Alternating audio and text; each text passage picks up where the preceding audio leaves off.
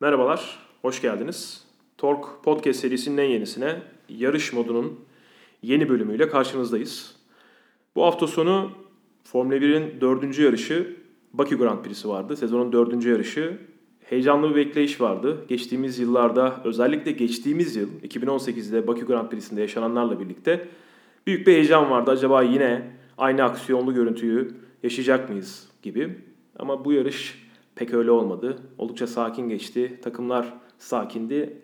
Birazcık heyecanlı bir adam vardı. Monakolu, genç, Leclerc, Ferrari pilotu. Onun dışında aslında yarış çok da fazla olaylı geçmedi. Bugün ben Abdullah Öztürk, Timuçin Altama ile birlikte artık alış, alışık olduğunuz üzere yarış modlarında e, Formula 1 Bakü Grand Prix'sini konuşacağız. Timuçin hoş geldin abi. Hoş bulduk Abdullah.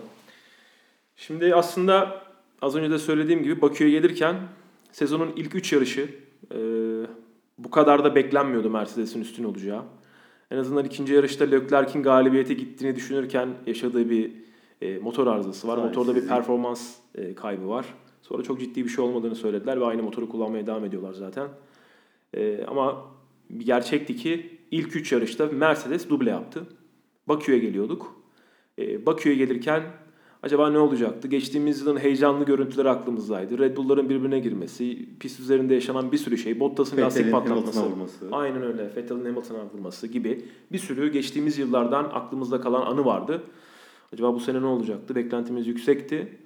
Ama bir yandan da sezona hızlı başlayan bir Mercedes vardı. Ferrari geri dönecek miydi? Ferrari'nin takım içi pilotları Leclerc de Vettel'in e, 4 kez dünya şampiyonu Vettel'le gencecik e, Monaco. delikanlı, Monakolu delikanlı Leclerc'in bir kapışması vardı. Ki burada Ferrari taraftarlarının büyük bölümü Leclerc'in yanında gibi duruyor. E, bütün İtalyan basını Leclerc'in yanında gibi duruyor. Böyle bir ortamda geldik Bakü'ye. Senin Bakü'den e, yarışı konuşmaya başlamadan önce. Beklentin neydi? Yani e, acaba heyecanlı bir yarış mı bekliyordun, kapışmalı mı bekliyordun yoksa yine Mercedes mi olur diyordun?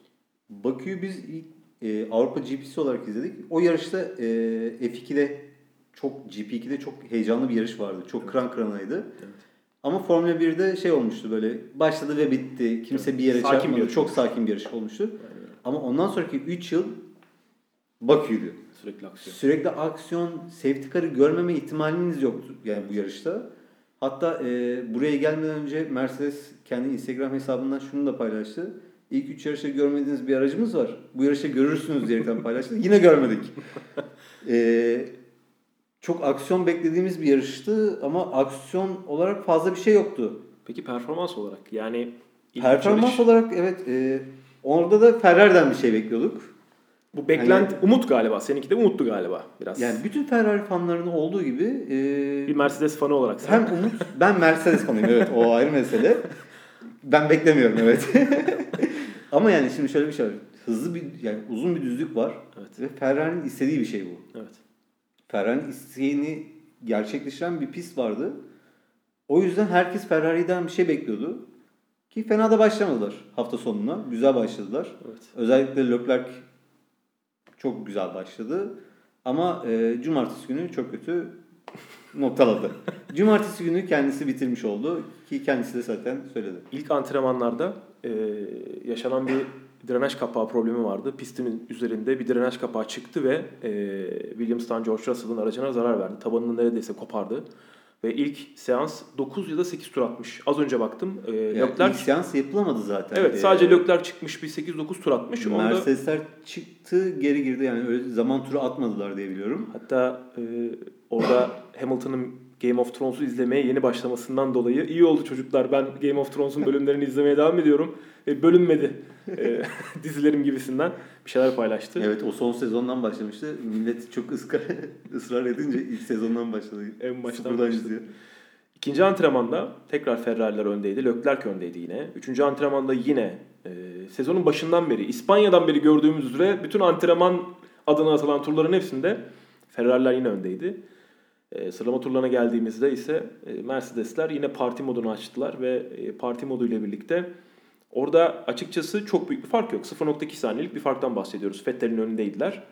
E, ama e, orada kendi aralarında bir kapışmaya girdiler ve saniyenin 0.06'lık farkıyla Bottas e, önde bitirmeyi başardı. Sıralama turlarını birinci bitirmeyi başardı. Hatta E, ona ben dikkat etmemiştim. Sen söyledin.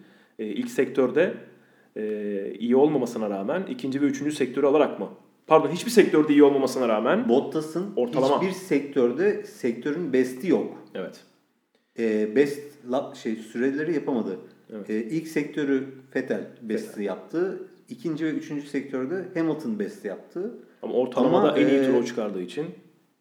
bütün turda en iyisini o çıkarttığı için çünkü istikrar, e, istikrarlı bir şekilde gitti orada. E. Hamilton ilk sektörde çok yavaş kalmıştı. 0.2 saniye. Evet. Kendi turu ki e, bir önceki şey Hamilton'ındı. Hı hı. Best tur. Evet. Ondan 0.2 saniye geride kalmıştı. E, 2'de ve 3'te mor sektörleri almasına rağmen yeterli olmadı. Aynen. Zaten e, Bakü heyecanlı olmasının en büyük sebebi de e, o Kız Kalesi adı verilen yerin e, Formula 1 takviminin en dar yeri olan 7.6 metrelik bir pist genişliğine, ona genişlik denmez, pist darlığına sahip bölüm. Çok e, dar bir bölümden bahsediyoruz. Oranın bir aksiyon katması. E, çünkü frenleri iyi çalıştırmanız, lastikleri iyi çalıştırmanız böylesi cadde pistlerinde pek kolay değil. E, o yüzden aslında orada bir aksiyon olacağını, aksiyon beklentisi yıllardır var ama çok da bir şey olmuyordu aslında. Orada bir kaza, orada bir duvara girme yaşanmıyordu o Kız Kalesi'nin girişindeki Yani e, bölümde. yarıştayken çok görmüyorduk. Ama e, antrenmanlarda, sürekli gördüğümüz bir şeydi. Evet. Ama bu sefer sıralama sene turlarında sıralama turlarında iki kere gördük. aynen Ve öyle. Robert Kubica, Q1'de, ikincisini Q2'de gördük. Williams pilotu e, Robert Kubica e, sıralama turlarının ilk bölümünde, Leclerc ise sıralama turlarının ikinci bölümünde bunu yaşadı. Aynı yere. Aynı yerde bunu yaşadı. E, hatta kendisi dedi ki ben bir aptalım, ben bir aptalım dedi birkaç kere arka arkaya. Sonra da aracından çıktı ve üzgün şekilde garaja gitti. Şöyle bir detay verelim. Kubica'nınki e, sol iç duvara vurmasından Evet. sonra sol süspansiyonu kırıp karşı bariyerlere girdi. Leclerc'inki öyle değildi. Frenajda e, ön Lastik kaymaya başladı. Lastikleri kilitledi. Ön kayınca onu toparlayamadı ve direkt girdi. E, Leclerc'in de şey ondan dolayı büyük bir tane ya frenajı kaçırdı ya da çok kitledi o sırada. Evet. Önden kayma yaşadı. Önden kaymasıyla beraber duvara girdi. Evet aynen öyle döndüremedi. Zaten orada e, aynı dakikalarda Fettel turunu atarken de Fettel'in de körbü içeriden kestiğini gördüğümüz bir video var. E, Evet. Orada ilk yine bir tur öncesinde galiba. Orada yine orada bir- bir, kayması vardı. bir problem yaşanmış. Sıralama turları bu şekilde bitti. E, aslında Mercedesler 1-2 arkasından Fettel onların arkasından da Verstappen geliyordu. Bir şey söyleyeceksin Şöyle bir abi. detay daha verelim.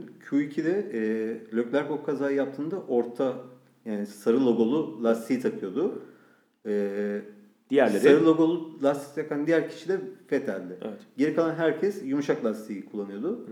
E, Vettel'in de işte dediğimiz gibi aynı yerde arkadan kayması var bir tur öncesinde. Leclerc'in de e, bir tur sonrasında önden kaymasıyla duvara çarpması var. Şöyle bir e, söylenti var. E, o sıralarda tabi zaman geçtiği için pist derecesi düşüyor. Hı hı. E, pist derecesi düşmesinden dolayı e, sarı logolu lastiklerin yere daha az tutunduğuna dair bir şey var, veri var. Hı hı. E, bu kazanın da ondan sebepli olma ihtimali de var. Yani Ferrari'nin yine Evet. burada pit duvarının yaptığı bir hatadan da bahsediyor olabiliriz. Orada yani kay- Leclerc'in tabii ki bir hatası var da Kayda girmeden önce de seninle de konuştuk, konuşmuştuk. Ferrari ters taktikle yarışa başlamak istiyordu. Medium lastikle başlamak istiyordu. Ama diğer takımların hepsi neredeyse öndekiler yani. Ön gruptaki takımların hepsi yumuşakla başlamak istiyorlardı yarışa. E, Ferrari yine orada herhalde yarış temposundan çok emin olamadığı için e, ters taktikle başlayıp erkenden öndekilerin pite girmesiyle birlikte uzun bir bölüm atıp sonra herhalde yumuşağa geçip yarışı en azından podyumda en kötü ihtimalle bir pilotuyla podyumda bitirmeyi istiyordu ama Leclerc'in orada yaşadığı kaza biraz Ferrari planlarını bozdu. Zaten en iyi dereceyi medium lastikle atmıştı.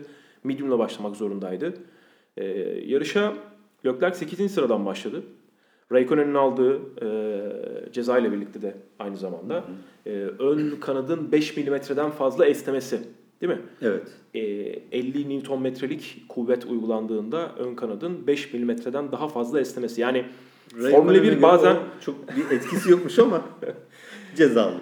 Formula 1'in e, hiçbir motor sporları branşıyla kıyaslanamayacağını, cümle içerisinde dahi kullanamayacağını söylediğimizde aslında bahsettiğim şey biraz da bu. O kadar çok acayip veriler ve kurallar var ki e, inanılmaz şekilde etkileyen. Hani o sezonun başındaki ilk yarışta e, Hamilton'ın bir avuç içi parçası kadar kopan e, tabanı vardı. Evet. Ondan dolayı bütün yarışı mahvolmuştu onun. E, yaklaşamıyorum Bottas'a gitmiyor araba diyordu. Sonra Denge problemim var diyordu. Aynen öyle. Bir, yani. bir avuç içi kadar bir bölümden bahsediyoruz e, tabandaki. Yani ön kanat, arka kanat gibi bir yerde değil. Aracın tabanındaki bir bölümden bahsediyoruz. E, bundan dolayı Raikkonen e, ceza aldı. Biraz arkadan başlamak zorunda kaldı. Hani Leclerc'in önü biraz bir iki sıra temizlendi ve 8. sıradan başladı. E, istersen yarışın kendi adına başlanmasıyla birlikte bir e, nasıl başladı, nasıl gitti? Sen devam et, soru üstüne yorum yapalım. Yani Mercedesler yine 1-2 başladılar. Ee, kalkışta Hamilton biraz iyi kalktı Bottas'a göre.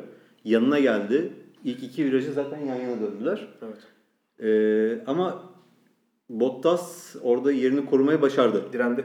Direndi. Ee, Hamilton'da şöyle bir şey vardı. İkinci viraj özellikle araç üzerindeki kameradan çok belliydi. Patinaja kalıyordu aracı.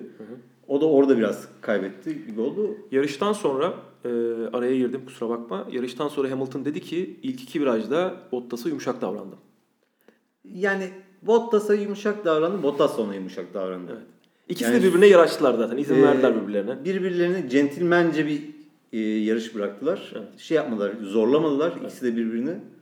E, ama oradan Bottas galip geldi. Aynen öyle. Yarış başladıktan sonra abi e, aslında herkes yerine biraz razı gibi gitti.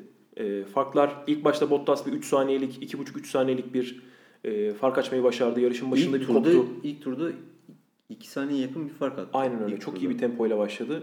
Hani o farkı açması gerektiğini, önde e, Hamilton'ın kendine yaklaştırmaması gerektiğini, o 2 kilometrelik 2 kilometreden fazla olan düzlükte Hamilton'a şans vermemesi gerektiğini biliyordu haliyle. Evet. E, o yüzden oldukça iyi bir tempoyla başladı. Bu sene de fena değil. Geçtiğimiz sezona göre çok iyi hatta.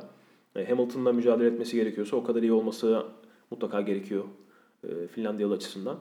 E, yarıştaki heyecanın e, yarışın başlamasıyla 8. sıradan başla, baş- başlamasına rağmen 2 sıra geriye düşerek 10. sıraya düşen Leclerc'in biraz artık insanları geçmesi geçmeye başlamasıyla, öndeki rakipleri geçmeye başlamasıyla başladı. Teker teker hepsini geride bıraktı. Biraz o heyecan kattı yarışa. Verstappen'in arkasına kadar geldi. Verstappen'in arkasına kadar çok rahat geldi. Verstappen'in arkasında da galiba 3 tur, 2 ya da 3 tur. e, sonra düzlükte onun, onun da bir Onu güzel da geçti. ayıkladı. Yani adam bu şeyde Bakü'de hızlı. Gayet hızlı, evet. Çok hızlı. E, sonra e, aslında çok da fazla kestiremiyorduk. Hani medium lastiğin kaç tur gideceğini, diğer lastiklerin de kaç tur gideceğini erken başladı pit stoplar. Aslında Biraz beklediğimizden fazla erken başladı Evet. gibi hatırlıyorum. orta bölümdeki pilotlar çok erken girmeye başladılar. Galiba 10. turlarda 11-12'de herkes girmeye başladı. Aynen öyle böyle Ee, başladı. Sonra diğerleri, öndekiler de yavaş yavaş onlara ayak uydurdu. 2-3 tur sonra geldiler. Ama Leclerc'in e, bölümü bayağı uzun sürdü. E, Ferrari pit duvarında zaten Leclerc'e söylediği şey işte sen yumuşak lastiğin çok fazla dayanacağını düşünmüyoruz. Düşünmediğimiz için de seni o aralığa kadar piste tutmak zorundayız dediler. E, ne oldu yarışta? Bütün herkesin pite girmesini bekledi Leclerc. Herkes pite girdi. E, herkes pite girip çıktığında Leclerc liderdi. Aslında tam o aralıkta e, herkes yeniden pite girip çıktığında orada bir 13 saniyelik fark vardı. Ve 1-2 tur o fark çok fazla düşmedi. E, Leclerc'in orada temposu düşmeye başlamıştı. Galiba yarışın ortasına geldiğimiz bölümden bahsediyorduk. Eğer orada 20 küsürlü turlardan evet 20, 20 bahsediyoruz. küsürlere gel- gelmiştik abi. Eğer orada e, içeri alsalardı bir pit stopla daha iki pit stopla birlikte en azından Vettel'in arkasında bitirme, e, Verstappen'in önünde bitirme şansı olabilirdi. Yani Verstappen'in önünde bitireceğine ben adım gibi eminim. Çok Hatta Vettel'in önünde belki iki Mercedes'in arasında bile bitirebilirdi. Orada benim yorumum şu, e, Ferrari pit duvarı herhangi bir şekilde sezonun geri kalanında eğer imkanları olursa Vettel ile Leclerc'in karşı karşıya kalmasını istemiyorlar. Gerekirse Leclerc'in yarışını mahvederek, bunu daha önce de bir önceki yarışta da yaptılar. Onun yarışını mahvederek, e, ben buna gayet hak veriyorum Vettel'i sevmeyen biri olarak. Çünkü takımın birinci pilotu Vettel. E, onu koruyarak, Leclerc'le kapışmamasını sağlayarak e, bunu yapmak istiyorlar. Bana bu yarışta bunu yapıyorlarmış gibi geldi. E, Bu yarışta evet yani bu psikolojiye ben de katıldım yani. Ee, çünkü yani 8. kalkan bir pilotunuz. Evet. Birinciliğe gelmiş. Evet. Bir şeyler yani farklı bir strateji yapmanız lazım orada. Evet. Yani herkesin yaptığı gibi tek pit stop yapmak ona yaramayacağı belli. Evet. Yani yaradı nereye kadar yaradı işte 2001 e, Fransa Grand Prix'si, 2000 ya da 2001 Fransa Grand Prix'sinde e, Ferrari'nin efsanesi Schumacher 3 pit stopla e, bitireceği bir yarıştan bahsediyorduk. O yarışta e, safety car mı olmuştu? Ne olmuştu tam hatırlamıyorum ama e, galiba Mika Hakkinen gerisine düştü. Ya Mika Hakkinen ya da Montoya'nın. Tam şu anda o kişiler aklımda yok. Benim de kafa gitti şu anda o oradaki bölüme dair. E, orada takım menajeri Ross Brown'du. Ross Brown e, Schumacher geldi, pite girdi, çıktı ve dedi ki senden dedi 13 tane, 14 tane pit stop istiyor. Yani e, şey istiyorum dedi. Sıralama turu derecesi istiyorum dedi. E, 13-14 tane e, en hızlı tur istiyorum dedi ve girdi. 3 pit stop stratejisini 4'e çıkardı ve çıktığında 4. pit stop'tan çıktığında liderdi Schumacher. E şimdi eğer Ferrari gibi bir takımda ya da Mercedes gibi bir takımda yarışıyorsanız, oranın pilotuysanız sizin o otomobilin maksimumunu çıkartacak performansınız vardır. Eğer Ferrari deseydi ki biz iki pit stop'a döndük. E, medium'la başladık çünkü başka bir seçeneğimiz yoktu. Tamam buna kimse bir şey söyleyemiyor. Kural çünkü bu. Ama çok hızlı başlayacaksın. Biz seni önündekileri hızlı şekilde geç, geçtikten sonra pite alacağız ve iki pit stopla biz bu e, en hızlı şekilde yarışı bitireceğiz demesi gerekiyordu. Onlar Fettel'le herhangi bir şekilde karşı karşıya gelmeyeceği stratejiyi tercih ettiler. Bunu yarıştan önce yapmanız olabilir, yapabilirsiniz. Yani biz eskiden bunun yarış içerisinde Yarış yapıldığını görüyorduk. Evet. Strateji çok değişti. Yani e, bambaşka bir şekilde başlayıp bambaşka bir şekilde bitiriyorlardı ama Evet. bu sene yani kimse riske girmek istemiyor. Orada şöyle bir durum var. E, Yani Ferrari rakibim ne yapıyorsa ben de onu yapayım. Evet. Aman bir şey olmasın. Şimdi e, bu podcastlerde yarış modunda e, benden dolayı biraz Ferrari çok konuşuluyor ama şimdi şunu söylemek lazım. Mercedes e, çok iyi çalışıyor abi. Yani çok iyi çalışan bir paketten bahsediyoruz. Hata yapmıyorlar. Pit stop ekibi hata yapmıyor. Pit duvarı hata yapmıyor. Garajdakiler hata yapmıyor. Pilotlar hata yapmıyor. Otomobil bozulmuyor. Ve bunların hepsi ortalama bir performansta, optimum performansta kaldıkları müddetçe de zaten işte şampiyonluğu sonuna kadar hak ediyorlar. Çünkü hata yapmıyorlar. Zaten ellerinde Lewis Hamilton var. Çok iyi bir otomobil var. E, çok iyi çalışan bir ekip var. Toto Wolff sadece kollarını e, bir araya getirip yarışı sonuna kadar izliyor. Ve o kadar emin ki o otomobilin çok iyi olduğundan. Yani eğer kazanabilecekse zaten Lewis Hamilton otomobille kazanacak. Ve zaten hızlı otomobil. O yüzden Mercedes'in önce hakkını vermek lazım. Yani burada Ferrari ne yaparsa yapsın zaten Bakü'de kazanma şansı yoktu bence. Ama burada bahsettiğimiz şey Ferrari Vettel'i korumak için ikinci pilotunu şu anda e, bu sene eziyor. E, ikinci pilot da genç olduğu için şu anda buna ses çıkartamıyor. Bir şey diyemiyor çünkü takım Ferrari, pilot Vettel e, yeni geldiği bir ekip. E, zaten bu ekibin ilerideki yıllarda birinci pilot olacağı neredeyse hepimizin artık emin olduğu bir şey. E, o yüzden de hani biraz Ferrari'ye arada sırada çok konuşmamızın sebebi de o oluyor. Bu yarışın ilginç olaylarından biri e, Kiat'la e, Ricciardo'nun yaşadığı kazaydı. Yorumun nedir o kazaya? Ee, trafik kurallarına uyalım. Uymayanları uyaralım. Kiat'ın yarıştan sonraki bir yorumu vardı. Dedi ki e, bir sonraki yarışta Ricciardo'ya çok saygı duyuyorum, çok seviyorum onu ama dedi bir sonraki yarışta dedi ona dedi dikiz ayna seri edeceğim dedi. dikiz aynasıyla gelmesini isteyeceğim dedi. Ya- Hiç görmemiş Ricciardo onu. Normalde olayın çıkartan kişinin Kiat olması lazım ki e, adamın lakabı Öyle var yani. biz. Adamın lakabı var ki Bakü'de dedi ki yani kesin bir yerlere vurur ya da birisini biçer bir şeyler yapar. Abi o adam bile hiçbir şey yapmadı ya. Grosjean ve Kiat ikisi İkisi e, de mutlaka hiçbir bir şey, yapması yapmadı. Evet. İkisi de hiçbir şey yapmadı. Yani, Grosjean bir spin attı değil mi? Bir spin attı galiba. Bir yerde şeyi kaçırdı. E, e, bir yerde virajı şeyi kaçırdı. Viraja girmeyi kaçırdı. Kendini şeye attı. Kaçış alanına attı. Orada hemen bir spin atıp devam etti. Grosjean bile bak bir hareket yapmış. Fiat yapmadı yani. Fiat yapmadı. Ricciardo yüzünden. Çok sakin bir şekilde gidiyordu adam. Ama yani. Renault'lar e, bu sene e, kötüler. Otomobili çalıştıramıyorlar. Motorları istedikleri performansta değil. Yani onu geçtim adamlar finish göremiyorlar. Evet. Yarış bitiremiyorlar. 8 yani 4 yarış oldu. 8 tane finish görmesi gereken yerde 3 tane mi 4 tane mi finish Evet. gördüler. Aynen Bu çok düşük bir oran. Yani Williams'tan sonrasında ki Williams görüyor finish. Williams'ın finish gördüğü yerde onlar Williams, finish göremiyor. Bildiğiniz üzere geçtiğimiz yıl para kazandığı için yani geçtiğimiz yılı karla bitirdiği için sonuncu takım olarak bitirmiş olmaları falan onların umurunda değil açıkçası. Claire Williams, e, efsane Frank Williams'ın kızı açıkçası geçtiğimiz yıl onların yönetim kuruluna verdiği bilançoda takımın kar ettiğini ortaya koyuyor ve diyor ki bu burası bir şirket ve biz kar ettik. Geri kalanı sizi ilgilendirmez diyebiliyor şu anda ama işte Williams e, Formula 1 tarihinde oldukça fazla şampiyonluğu olan, başarıları olan bir takım. E, bir an önce geri dönmesi gerekiyor ama geri dönebilecekler mi onu da bilemiyorum. Sanmıyorum da bu ortamda geri dönüp dönemeyeceklerini. Hani çok ciddi bir transfere ihtiyaçları var. Örneğin Red Bull nasıl yaşamıştı bunu? Ee, Adrian Newey'i McLaren'den aldılar. Çok iyi bir otomobil tasarlattılar Adrian Newey'e. Sebastian Vettel gibi parlak bir adamı getirdiler ve bir değişim yaşandı orada. Para da vardı. Zaten Red Bull'dan bahsediyoruz. Ee, Williams'ın böyle bir şey yaşaması lazım. Yoksa kolay kolay. Ama Yani- işte şu anda bunu Renault da yapamıyor. Baktığın zaman para problemi yok. Hiçbir problemi yok. Hani Doğru koskocaman bir, bir tasarımcı kesinlikle bulmaları gerekiyor. Evet. Yani o yüzden e, galiba kolay kolay bu sene Renault ile Williams'ı oyunun içerisinde göremeyeceğiz. Biraz Racing Point e, olabilir. E, O, o da zor. Yani şey en azından e, puan Toro- aldıklarını görüyoruz. Orta bölüm Alfa karıştırdıklarını görüyoruz. Ve Racing Point'in kendi içlerinde Aynen bir şey öyle. Renault'un aslında şey yani o kadar kötü diyoruz ama aslında Renault yine bir şekilde toparlar yani bütçeleri çok iyi. Bütçeleri çok fazla. Yani diğer takımlara göre ellerinde daha iyi bütçe var ve ellerinde diğer takımlara göre daha iyi iki tane pilot var. Ricardo ile Hül- Hülkenberg'den bahsediyoruz. Hülkenberg kaç sezondur orada Ricardo'nun neler yaptığını zaten konuşmaya gerek yok. Çok sağlam kadroları var. Ama e, yanlış giden bir şeyler var. Onları toparlarlar diye umut ediyorum. Açıkçası. Ricciardo'nun bu araçla gidememesinden görüyoruz ki zaten araba kötüymüş. Yani belki Hülkenberg Yani orta alışma sıra süreci de olabilir belki şu anda onun. Hülkenberg orta sıra pilotu olmaya alıştığı için belki artık e, o seviyelerde değildir eskisi gibi.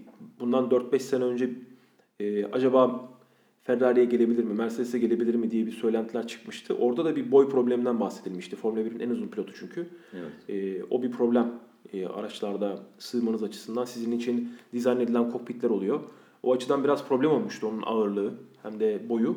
E, bu ciddi birdir. Yani şu an dinleyenler belki dalga geçiyoruz zannedebilir ama hani Formula 1'de 5 santim uzun bir pilotun tercih edilmeme hikayesi çok fazla olmuştur. Hatta Justin Wilson diye bir çocuk vardı. Minardi'de yarışmıştı yıllar önce. 1.90 küsür boyu vardı. E, alttaki bütün pedleri çıkartıyorlardı. Hiç yani normalde o koruma için e, sağını solunu alt bölümünü pedlerle kaplarlar. Onların hepsini çıkartıyorlardı. Tam olarak tabana oturuyordu. Hatta onun yazısı falan vardı. O dönem e, F1 Racing'de falan vardı o yazı. E, hani Hülkenberg'in öyle bir kaderi var maalesef. Otomobilin içine sığamama problemi var boyundan dolayı. Ama işte Daniel Ricciardo da eğer gösteremiyorsa bu otomobilin performansını ben birazcık Renault'da arıyorum suçu. Çünkü Ricciardo'yu hepimiz biliyoruz. Otomobilden maksimumu çıkarma. Zaten yaşadığı o virajın içine girmeleri, e, birbirlerine çarpmaları durumunda da yine klasik Red Bull'da olduğu gibi geç fren yapacağım ve otomobili tutacağım zannetti. Ama durmadı e, otomobili. Aracı durmadı. Yani çünkü bir Red Bull değildi. Red Bull değil evet. Yani o çünkü geç frenajlarla herkesi geçmeye alışık ama Renault'dan o geri dönüş olamadı. O yüzden aslında yarışın en belki de keyifli, Leclerc'in geçişleri dışında en keyifli anını geri geri çarparak Kiyata bize yaşattı. Ki e, cezası da 3 sıra olmuş. Bir sonraki yarışta 3 sıra grid cezası aldı. Çok yukarıdan başlıyordu. Onun için çok Evet. ciddi, çok ciddi, çok ciddi bir problem olacak. Şimdi gerçekten Avrupa'ya geliyoruz Timuçin. Ee, gerçekten Avrupa'ya gelirken Barcelona'nın bütün testlerinde açık ara önde olan Ferrari'nin Barcelona'da e, bir şeyler yapma ihtimalini öngörüyor musun? Ferrari'nin değil de Leclerc'in diye konuşalım bence. Çünkü Ferrari diye bir şey kalmadı bence. yani 4 yarışta 4 dubleye izin vermek Formula 1 tarihinde galiba yok. galiba evet. Değil mi? Ee, Ser- öyle. Söyledi çünkü. E, Formula 1 tarihinde yok. Seran Acar söyledi.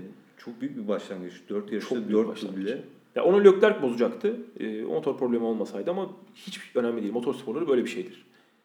İnsanlar ne e, motor patlatmalarla ne mekanik arızalarla şampiyonluklar verdiler.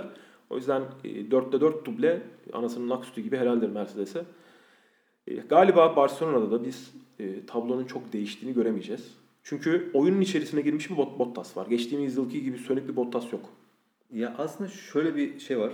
Biliyorsunuz Mercedes 5 senedir şampiyon. Evet. Ee, Hamilton, Hamilton, Rosberg. Hamilton. Hamilton, Hamilton, Bottas.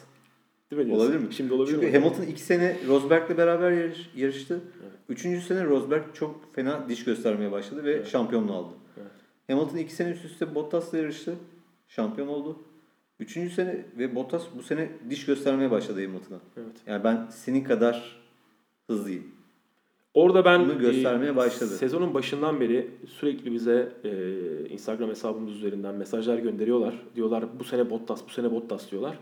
Ben yine de ne olursa olsun Hamilton'ın hala e, tam olarak %100 performansına asla yaklaşmadığını düşünüyorum. Sezonun ortasını geçtikten Hamilton sonra geçen göreceğiz. senelere göre daha formda başladı. Şimdi o tartışılmaz da evet dediğin gibi Hamilton genelde Avrupa'ya geldikten sonrasında O bir aylık tatilden sonra. merhaba deyip Evet. ben geldim deyip devam ediyor. Ee, Hamilton henüz tam performansını verdiğini ben de düşünmüyorum. Bottas e, YouTube'da izlediğim bir e, test videosunda konuktu. E, Mercedes'in düzenlediği bir etkinlikte yanında bir gazeteci oturuyor. Top Gear'ın e, sunucularından biri. Rory Reid oturuyor ve Rory Reid diyor ki hani bu sene diyor ne değişti diyor. Şunu fark ettim diyor. Bir tane hayatım var diyor ve bir yarış kariyerim var diyor. Bir yarış kariyerim olduğu için diyor artık hiç kimseye diyor e, hani gösterecek bir mazeretim yok. Elimdeki her şeyi göstermem gerekiyor ve benim hakikaten bunu hak ettiğimi göstermem gerekiyor. Şu an bunu yapıyorum diyor. Hani şunu fark etti adam gerçekten Doğru aydınlan Evet aydınlanma yaşamış durumda. Diyor ki hani e yani Hamilton'la çarpışırsak ne olur? Mercedes beni kovarsa ne olur? Paraya mı ihtiyacım var? Şuna mı buna mı ihtiyacım var zaten? Hani zaten Mercedes'ten gitse de F1 kariyerinin içerisinden kalır. Belki bir şey olur. Ee, papaz olurlar Mercedes'le ama gittiği zaman da yine iyi bir takıma gitmeyi başaracaktır mutlaka. Bottas hızlı bir pilot. Yani şöyle bir şey var. İkinci pilot olup adınızın hiçbir yerde geçmemesi var. Evet. Ama ikinci pilot olup birinci pilotla yarışmak var. İşte Yani bundan- o onu yapıyor şu anda. Aynen öyle. Kendi adına bir Yani kariyer takım alıyor. adına ikinci pilot olabilirsiniz ama e, Mercedes ikinci pilot ismini fazla kullanmıyor aslında. Evet. Yeri geldiği zaman çekişmelerine izin veriyor. Rosberg ve Hamilton'ın çekişmesine İki izin, sene izin verdi. verdi. İki sene izin verdi orada onlara. Ve bir tanesinde hatta birbirlerine girdikleri sezon vardı. Bahreyn Grand Prix'sinde hatırlıyorsun. İki sefer Orada bir kulakları çekilmişti ama o kadar. Aynen öyle. İşte sezonun 4 yarışı geride kalmışken, Mercedes bu kadar öndeyken, e, Barcelona yaklaşıyorken e, açıkçası ben pek umut var değilim. Sezonun e, gidişatının değişeceği yönünde. O yüzden e, sen biraz daha acaba olabilir mi? E, İşte Umut Fakir'in ekmeği yani bu sezon eğer olmazsa ciddi anlamda e, çok Büyük büyük bir sezon olacak gibi büyük gözüküyor. farkla gidecek gibi. Yani bundan sonrasında da Tek heyecanımız e, Leclerc'in Vettel'le çarpışmaları olabilir. E, Geçtiğimiz senelerde Rosberg, Yani- Hamilton gibi aralarında olduğu ve gibi. hatta Leclerc'in biraz daha e, yürek yiyip telsizden Raikkonen tarzı bir cevap verip şeye pit duvarına artık yani yapacağınız işin deyip Eğer 3 yarış, 2 yarış, 3 yarışta böyle gider ve fark çok ciddi açılırsa e, ben Ferrari pit duvarının ikisinin yarışmasına izin vereceğini düşünüyorum. Çünkü zaten çok vermeli de eğer öyle giderse Evet. vermeli de. Şu anda onlar Avrupa'ya geldiklerinde gerçekten Avrupa'ya geldiklerinde hani Bakü Avrupa yarışı olarak sayıyorlar da ben saymıyorum. Yok değil. Klasik Avrupa yarışlarına geldiklerinde yani Barcelona ile başlayacak yerden bahsediyorum. Onlar bir değişim yaşayacaklarını düşünüyorlar hala. Yani eksiklikleri göreceklerini düşünüyorlar. Lastikleri daha iyi mesela Vettel lastikleri çalıştıramadık diyor. Leclerc nasıl çalıştırdı o lastiği o zaman? Yani sen senin çalıştıramadığın lastiği o nasıl çalıştırıyor? Yani şimdi şöyle bir şey var. Lastik çalışma aralığının çok dar olduğunu söylüyorlar. Evet. Çünkü e, yumuş- Leclerc bulabiliyor. Şey, soğuk kalıyorsa yok dışı pötürleniyor, yok sıcak olursa şey oluyor falan filan. Çok fazla teferruat var lastikte ki olay da bu. E, Aynen. Formula 1 bu zaten. İspanya'da Mercedes'in tek yaptığı şey şuydu. Fazla tur atmak. Dereceyi hiç önemsemediler. Fazla tur atmaya çalıştılar. Maksatları bence buydu. Lastiği yakalamak. Ee, geri kalan herkes tabii ki lastik üzerine bir şey yapıyor ama Mercedes bu dönemleri daha iyi elde etmiş ki yarışlarda daha iyi gidiyor. Mercedes e, bütün sezon öncesi testlerde ağırlıklarla yarıştıkları, e, test yaptıkları, kimsenin performanslarını bilmedikleri ve her teste farklı ağırlıklarla çıktıkları e, hep söylenmiştir geçtiğimiz yıllarda ve bu artık kanıtlanmış bir şeydi. Bu sezon bunun ne kadar yaptıkları, yapıp yapmadıkları bilinmiyordu. Bu sezon Ferrari'den herkes çok umut vardı. Hani geçtiğimiz yılın otomobilin üstüne bir sürü şey koymuşlardır herhalde, geliştirmişlerdir herhalde dediler de galiba pek de öyle olmamış. E, ben yine İspanya'da e, Mercedeslerin çok rahat şekilde galibiyete uzanabileceklerini düşünüyorum. Çok da bir şeyin değişeceğini düşünmüyorum. Var mı son olarak eklemediğin, eklemek istediğim bir şey, unuttuğumuzu düşündüğüm bir şey? Bakü'ye dair, Bakü'ye dair başka bir şey, eklemek istediğim bir şey yok. Barcelona'ya dair bir şey söylemek istiyor musun? Görüşelim.